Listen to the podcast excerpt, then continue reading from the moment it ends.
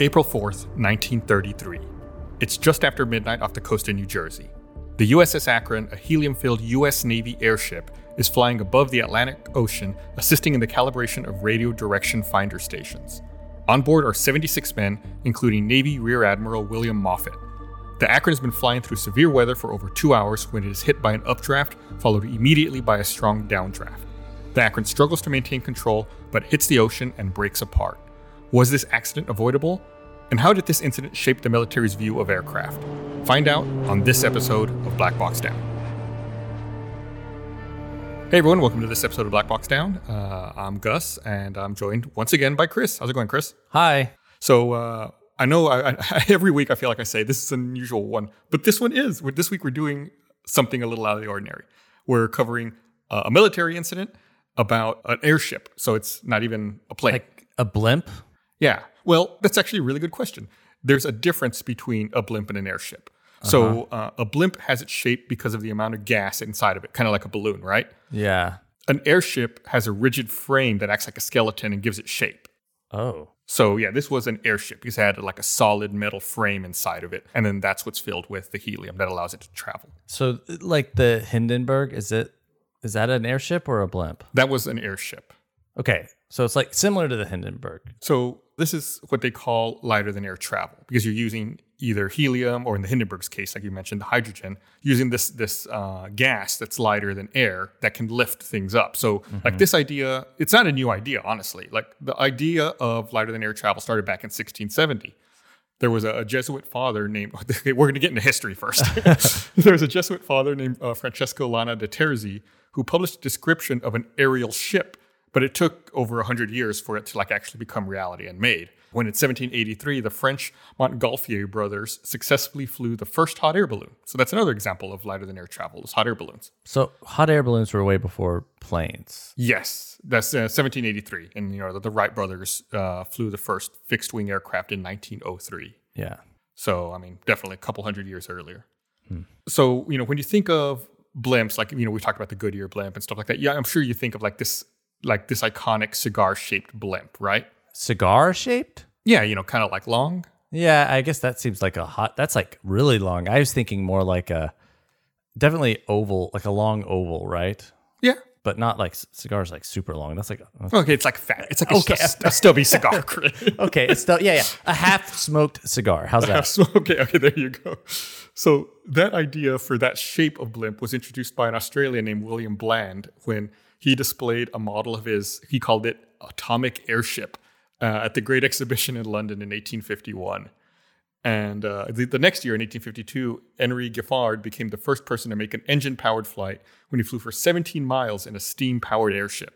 So like now, they're, at this point, they've they've advanced. You know, they're putting like engines on it to try to control the direction it's going in instead of just relying on the wind. Yeah. So then uh, a couple decades later in the eighteen nineties, th- th- this is an awesome name, by the way. I want everyone to write this one down.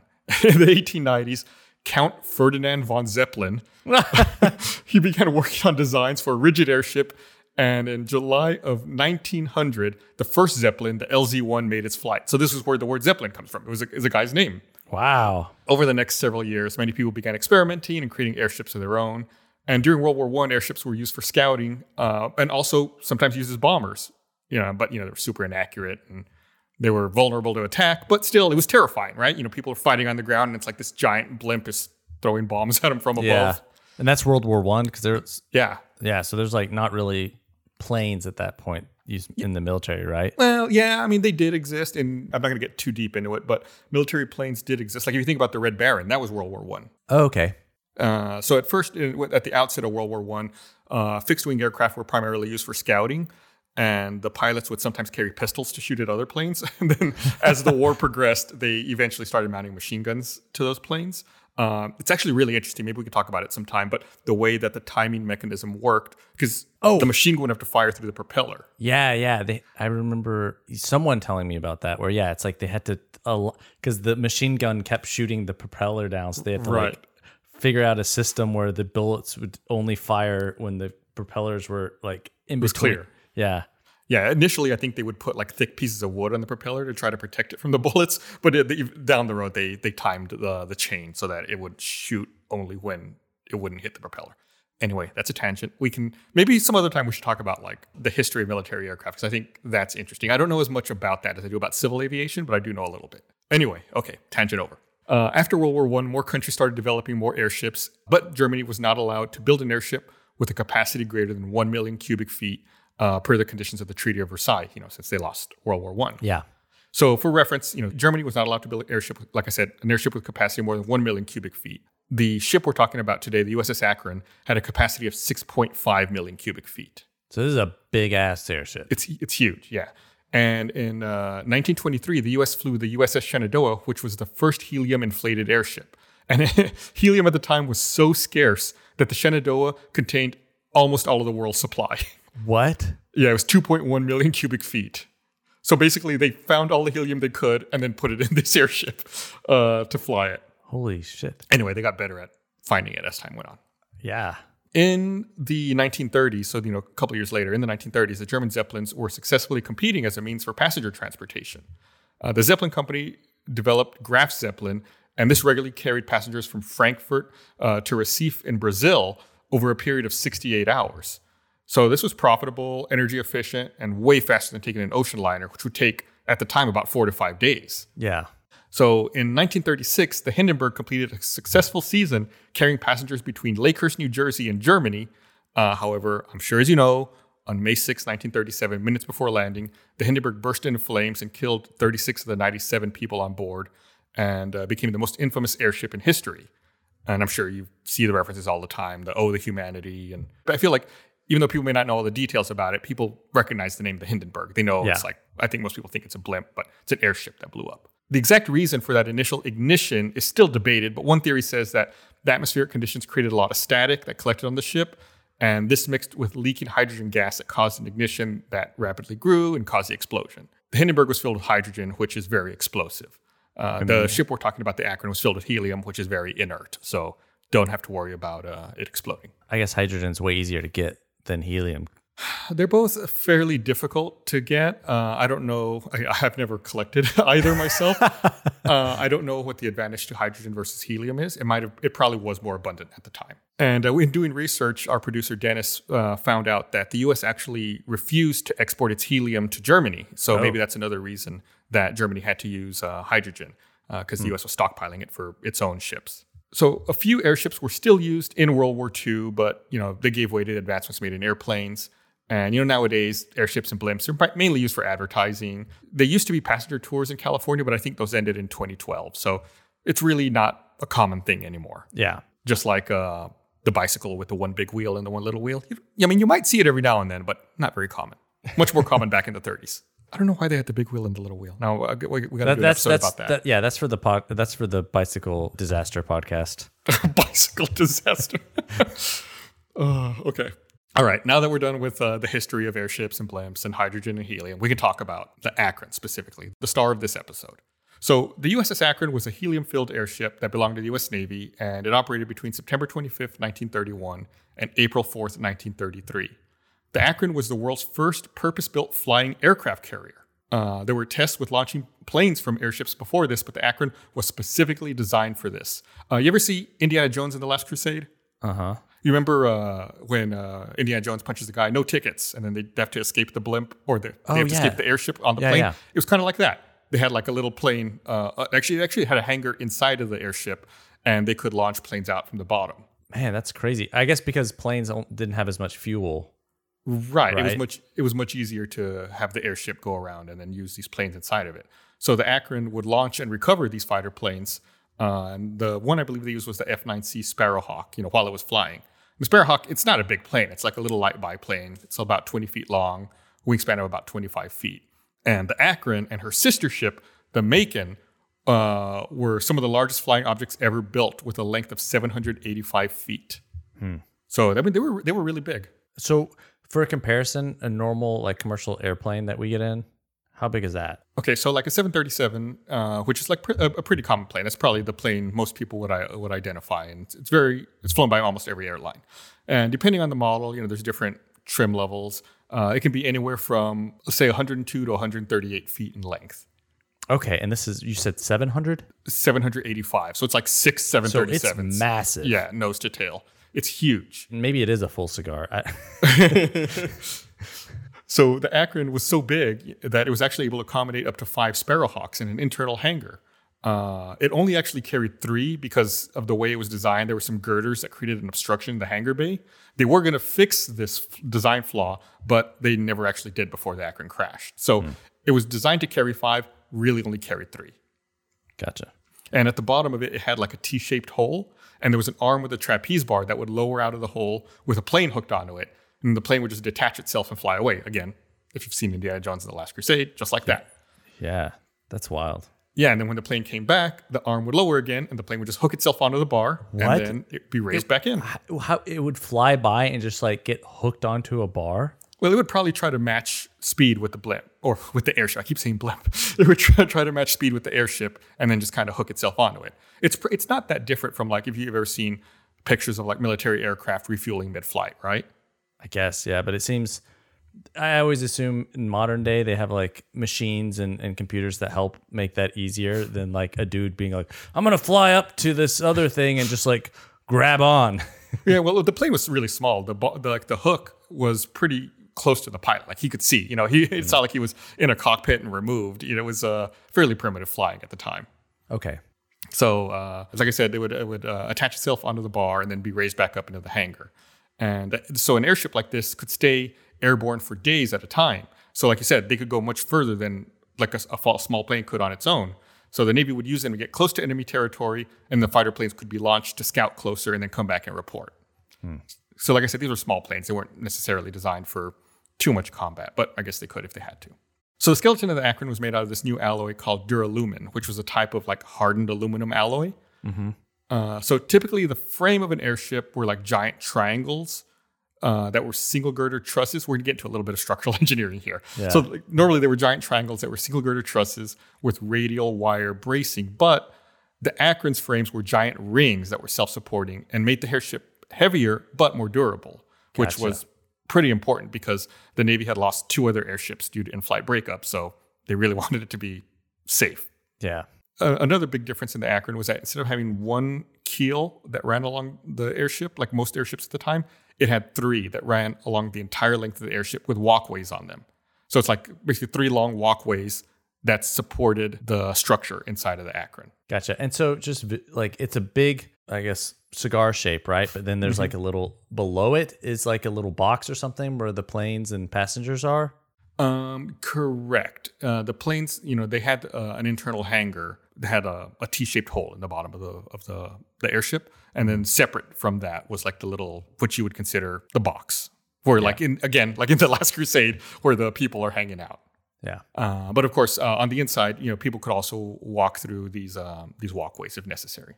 We'll probably put a picture of it up on. Uh, yeah, the... we'll, uh, we'll, we'll, we'll there, there's actually, you know, it, there, there's not great photos, but there are photos. You know, they did exist at the time in, uh. in the thirties. At Black Box Down Pod on Twitter and Instagram. Yeah. A couple other things about this ship: the fins on the tail were mounted entirely on the outside of the ship uh, because of the strength provided by the frames, the placement of the keels, and the use of the helium. The eight engines were mounted on the inside of the airship, uh, which created better streamline for the ship. So basically, it's like. The engines were on the inside, connected to propellers on the outside gotcha. Of the airship. Originally, each engine turned a two-bladed sixteen-foot wooden propeller that could swivel from a vertical configuration to horizontal. They were able to provide reverse thrust, making you know movement in all four directions possible. Uh, however, by nineteen thirty-three, two of the wooden propellers were replaced by three-bladed metal propellers in order to c- increase performance, and this was the standard construction for the Macon, which was the sister ship. Uh, the Akron could carry up to twenty thousand seven hundred gallons of gasoline and had a range of about just under seven thousand miles. So it could go far. It could go really far. It had a cruising speed of fifty-five knots, which is sixty-three miles per hour. Hmm. So, you know, we said that has a range of six thousand eight hundred forty miles. A normal flight from New York to L A is uh, just under twenty-five hundred miles. Hmm. Yeah. So it could fly New York to L A and back, and then like halfway back again. Damn. Uh, and because the ship was so big when they were constructing it, they had to build a special hangar in Akron, Ohio, which oh. is why it's called the Akron. Uh, for, and that's in that in that hangar is where they built the Akron and the Macon. With everything going on in the world, it's more important than ever to care for one another. Whether it's a friend you see every day or family you don't get to see enough, uh, we can all feel isolated or overwhelmed during the current crisis. So Check up on your friends, check in on your loved ones, but also make sure you check up on yourself. Give a call, reach out, offer your support, and get their support in return. We want a reminder that if you need support, you can reach out to NAMI, the nation's largest grassroots mental health organization, to get support for yourself and learn how to support others too. Visit N A M I dot org or call one eight hundred nine five zero NAMI. That's one eight hundred nine five zero six two six four. You are not alone. Okay, so that's enough background uh, about the construction and the history of the Akron. Uh, I want to talk a little bit about some other incidents that the Akron had been through. Okay. Uh, just to provide a little more context on uh, on what was going on. So on February twenty-second, nineteen thirty-two, the Akron was about to take part in a naval exercise, but it had an accident. Uh, when the airship was leaving the hangar, the mooring lines on the tail became loose. The tail caught the wind and struck the ground, resulting in major damage to the lower fin and some fitting being torn from the main frame. And it wasn't certified as airworthy until later in the spring and flew again on April twenty-eighth. So basically it was out of commission for two months. Uh, as a result of this accident, a better way to secure the tail in high winds was developed uh, and is described as a turntable with a walking beam on track powered by electric mine locomotives. It's really complicated. This is something we'll probably have to post a photo of uh, on, on social media just because it's really difficult to try to describe how it worked. But okay, it made it more secure. They made it better. I got that. They did make it better, yeah. And this next one really isn't an incident, but it, it could have almost led to one. So like I said, it came back into service on April twenty-eighth. Uh, and shortly thereafter, they decided to test something that they called a spy basket, which sounds like super cool, right? Sounds very cool. The spy basket was a small container that looked like a small airplane fuselage that was suspended underneath the airship. So what their thought was, like, they could try to hide the Akron, like, above the clouds or in the clouds, and they would drop this little spy basket down, like, just under the clouds, and they could, like, have someone in it, and, uh, like, so the whole ship would stay out of sight, and they just have someone in the spy basket looking around. I guess it's kind of like a... a submarine and a periscope, but opposite. You're yeah. hiding in the cloud looking down. I just know I would not want to be the dude in the spy basket. Well, let me tell you what happened to the spy basket when they tested it, Chris. oh, so, so during the first test, they decided it might be a little dangerous. So instead of putting someone in it, they decided to put sandbags in the basket. Okay. Smart. Yeah. So they lowered the spy basket, and when it was in place, it began to oscillate so violently that it put the whole ship in danger. It started swinging side to side so hard that it reached the midway point on the height of the ship. Oh my God. So it was like a fucking pendulum. Right. It was like just swaying back and forth. Uh, they decided to improve the design of the basket with a vertical stabilizer to prevent that from happening, but they actually never used the spy basket again. They they, yeah. they probably decided that uh, they didn't need, they didn't need to do that again. So on May eighth, nineteen thirty-two, the Akron departed from Lakehurst, New Jersey for a coast-to-coast flight.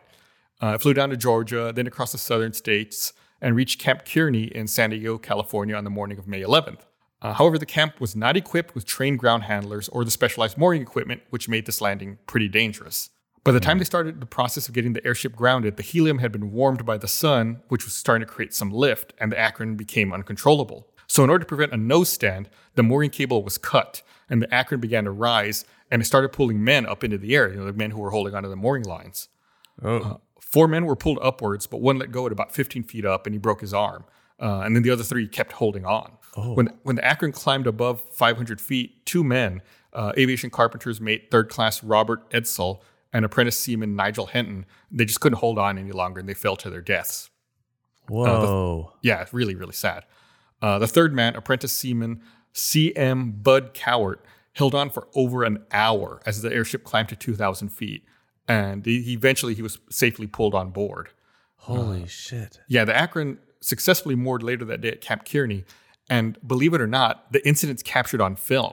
What? Uh, you can watch, you can see it on YouTube. You can see the, the men getting pulled up into the air and um, and falling. Oh, man. Yeah, it's uh, it's really uh, it's really grim. And uh, they have an interview with the guy who uh, they pull onto the onto the airship as well. So like like this this is a weird time because, you know, film and cameras and all these things are new technologies. And obviously, I guess since this was a military um, endeavor, they had cameras around. And they, so this was actually captured. It's wild to think now, you know, everyone has a cell phone camera. Anything happens, you feel like you get a million different angles or something. But it's it's really uh, it's really extraordinary that they had a camera and did yeah. actually capture this on film. That's super crazy. Uh, so Akron had actually one other small incident on August twenty-second, nineteen thirty-two, where the tail fin collided with a beam while it was being towed, uh, a beam in the hangar. Uh, the repair was quickly made, and the Akron continued to have training flights over the next several months. And it actually flew over the inauguration of Franklin uh, D. Roosevelt on March fourth, nineteen thirty-three. Hmm. So uh, the next month, uh, on the evening of April third, nineteen thirty-three, the Akron cast off to operate along the coast of New England, and uh, it was assisting in the calibration of radio direction finder stations. So the Akron began to encounter severe weather. As it passed over Barnegat Light, New Jersey, around ten p.m., uh, wind gusts picked up and began to strike the airframe with a lot of force. At about twelve thirty a.m., the Akron caught an updraft, then immediately hit a downdraft. Commander McCord ordered for full speed ahead and gave an order to drop the ballast, you know, in order to try to give uh, the Akron some lift. Mm-hmm. You know, ballast is just like, it can be a number of things. It's just like extra weight on the ship. Uh, so like you picture like a hot air balloon, you know how they have sandbags around? Mm-hmm. That That's ballast on a hot air balloon. So okay. They dropped their ballast to try to get some lift to, to fight this downdraft. So when they dropped the ballast and the elevator being set to nose up, the Akron began to halt its descent, but it continued to hit more downdrafts, forcing it down further and further, while it was still pitched up between twelve and twenty-five degrees. So while it's still being forced down by these downdrafts, the Akron signaled landing stations uh, to try to get the crew to prepare to, you know, land because they knew they were going down. So the wind's just like pushing it down, essentially? Right, right. They're, they're, they're trying to fight it, but the wind is just overcoming uh, everything that they're doing. And uh, so it's while it's being hit by these strong gusts, the Akron became uncontrollable because the rudder cables ended up being torn away. Oh, so the things that control, the, like the steering wheel essentially got ripped off? Right, like you know, they, it's, they, they had no more control. So in, in an airplane, like we've talked about in some others uh, of our episodes, it'd be like if they lost their hydraulic fluid. Like they can try to move their controls, but it's not affecting anything. So the gondola, so you remember you, you talked about like that uh, compartment where the, the crew is? Mm-hmm. The, that's the gondola holding the main flight crew was still a few hundred feet high off the ocean when the lower fin of the tail struck the water and tore away from the ship. Uh, then the Akron, of course, rapidly broke apart and sunk into the Atlantic. Because remember, this this thing was so huge, like what do we say, seven hundred eighty feet long. The tail hit, and the gondola was still several hundred feet up. Oh, man. Yeah, terrible tragedy. Um, a nearby German merchant ship, the Phoebus, saw the lights descending from the sky uh, at about twelve twenty-three a.m., and it altered course to go investigate. And at twelve fifty-five a.m., they pulled four men out of the water, uh, one of which, unfortunately, never uh, regained consciousness and died uh, aboard the Phoebus. The crew of the Phoebus searched the waters for five more hours, but did not find any more survivors. How far away from like land are they out here? So I'm not sure exactly how far off the coast they were. We couldn't find that in any of the research, but uh, our producer Dennis found that where they crashed, the, the water depth was one hundred twenty feet. So it wasn't like super close. Right, it wasn't super close, but it wasn't like out over the middle of the ocean or anything. Yeah. But they were fortunate that there was uh, a ship nearby that was able to pull a few people from the water. Gotcha. Uh, the Navy sent out a blimp, actually, to join the search and to try to help find people, mm-hmm.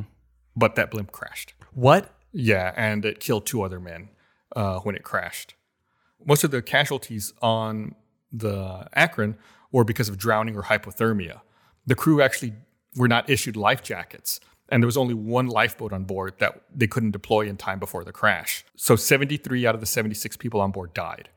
Oh, man. Yeah, which is twice as many deaths as the Hindenburg, which makes this the deadliest airship crash in history. Oh, but so is I guess the Hindenburg was more, I guess it was cap. The crash was captured on camera. Right, and we have like um, the the radio person talking saying, about it. Yeah, yeah, the reporter describing it, and it was a, it was a whole thing. This you know happened in the middle of the night. It was a military incident. You said they launched a little blimp to go look for him? Yeah. So why did that crash? Was it the same thing? The all, the wind? All, yeah, also weather. Uh. So. I don't know if you remember, at the at the top of the show, I mentioned that one of the people on board the Akron at the time was uh, a rear admiral in the Navy, uh, William Moffett. And he was one of the biggest proponents of the use of rigid airships by the U S Navy. And uh, his death on board the Akron pretty much signaled the end of the pursuit of rigid airships by the U S Navy. No. He was the biggest proponent, and then he died in one. So, of course, nobody's going to want to pursue that anymore. Yeah, uh, which is, uh, you know, and plus, I mean, that coupled, it, the writing was probably already on the wall. Um, aircraft technology or fixed wing aircraft technology was taking off so much faster that. Um, and that's a pun. it, it wasn't intended as one. But uh, yeah, so that, uh, that, that I, I think the the niche that airships could serve was pretty much uh, at an end anyway. Yeah. It's, I mean, I know I wouldn't want to be an airship or blimp pilot or passenger. Basically. Or even look at one, or even the same, the same space as one. Yeah. So um, Franklin D. Roosevelt, who had just you know had just been inaugurated the month before, uh, commented on the lost uh, the loss of the Akron and called it a national disaster. And uh, a couple years later, in nineteen thirty-five, the Akron's sister ship, the Macon, which we've talked about a few times, mm-hmm. it also crashed in a storm at sea, but uh, it had life jackets on board due to the Akron crash. Oh, and when the Macon crashed, only two people died. Oh. Well, that's like, so the life jackets make all the difference. Right. I mean, if you're going to crash in the ocean, you need you need to have a life jacket. Uh, and because of the, you know, the Akron crash, the Macon crashed, and like I said, airplane technology was really uh, advancing much faster. Uh, this is pretty much the end of flying aircraft carriers and the use of airships in general by the uh, U S Navy. I've seen some other proposals to use airplanes, like big airplanes, as uh, flying aircraft carriers for small mm-hmm. scouts and reconnaissance planes, but it's really not a very feasible idea. It's it's, it's kind of science fiction at this point. I wonder how many airships and blimps were decommissioned or just crashed. You know, like it seems like yeah, we should just uh, stop making those because they're all crashing. Right. It seems like every single one we've talked about in this episode crashed. Yeah. Even like the ancillary ones. It's uh, yeah. I mean, it was it was it was a, it was a wild time. I'm sure aircraft were also very unreliable at the time. You know, it was still all very new technology. They were trying to um, they were trying to innovate and figure out. I mean, if you think about it, the Wright brothers had just flown in nineteen oh three. Uh, this was thirty years later when this yeah. happened, and so this is it, a big old ship, right? Uh, and oh, one one last little historic footnote that uh, I wanted to add on here. Within one day of the crash, songwriter Bob Miller wrote and recorded a song called "The Crash of the Akron," which you can actually listen to. I, uh, uh, Dennis found it on YouTube. Wow. And uh, it's uh, it's interesting to listen to, to think that uh, it was it was such an iconic event at the time. The F D R commented on it, and uh, someone actually wrote and recorded a song uh, about the incident. Yeah, I mean, I feel like common knowledge don't even know of it. I mean, I hadn't never heard of it. Yeah, this was a, I, it's, I feel like it's something that's faded from memory for the most part. Yeah. Uh, It was it was it was an incident that I was not terribly familiar with either, but I thought was uh, interesting because it's a little change of pace from all the other stuff that we talk about here, and uh, it's interesting to see what could have been, right? Like you always think about these like steampunk futures, and there's always airships flying around and zeppelins, and like, well, what if the world had gone that way? And uh, you see in our reality why it didn't. Yeah. So was there anything that could have been done to prevent it? Like, was it just not being out in the weather? Yeah, they probably should have had um, better standards for when they could fly and when they couldn't fly. The uh-huh. weather ultimately is what did them in. Uh, they could have saved more lives if they had uh, life jackets, if the crew had ac- easier access to life jackets, and if there were more lifeboats on board. Yeah. So to mitigate the crash, they should not have been flying in inclement weather like that. Mm-hmm. And then in order to keep people from dying as a result of the crash, they should have had life jackets and lifeboats. Mm. Which, you know, proved out when the Macon crashed. They had life jackets and was it was far less deadly. So they fixed something. Right. They fixed something. They did learn. That's always the thing that we try to dig into on these episodes is, you know, what was learned and what changed as a result of all of this to make future flights safer. Yeah. So that about does it for this episode of Black Box Down. I uh, want to thank everyone for listening. And I also want to remind everyone uh, to give us a rating wherever you listen to podcasts, and uh, tell a friend about Black Box Down. If you if you enjoy these, maybe maybe you know someone else who will too, and have them uh, subscribe by searching for Black Box Down wherever they download podcasts.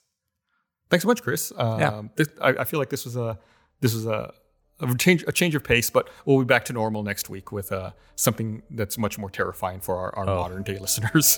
Yeah, people don't have to worry about their blimps crashing. But what if they did? It's air, an airship, Chris. Airship. Uh, yeah. Well, either.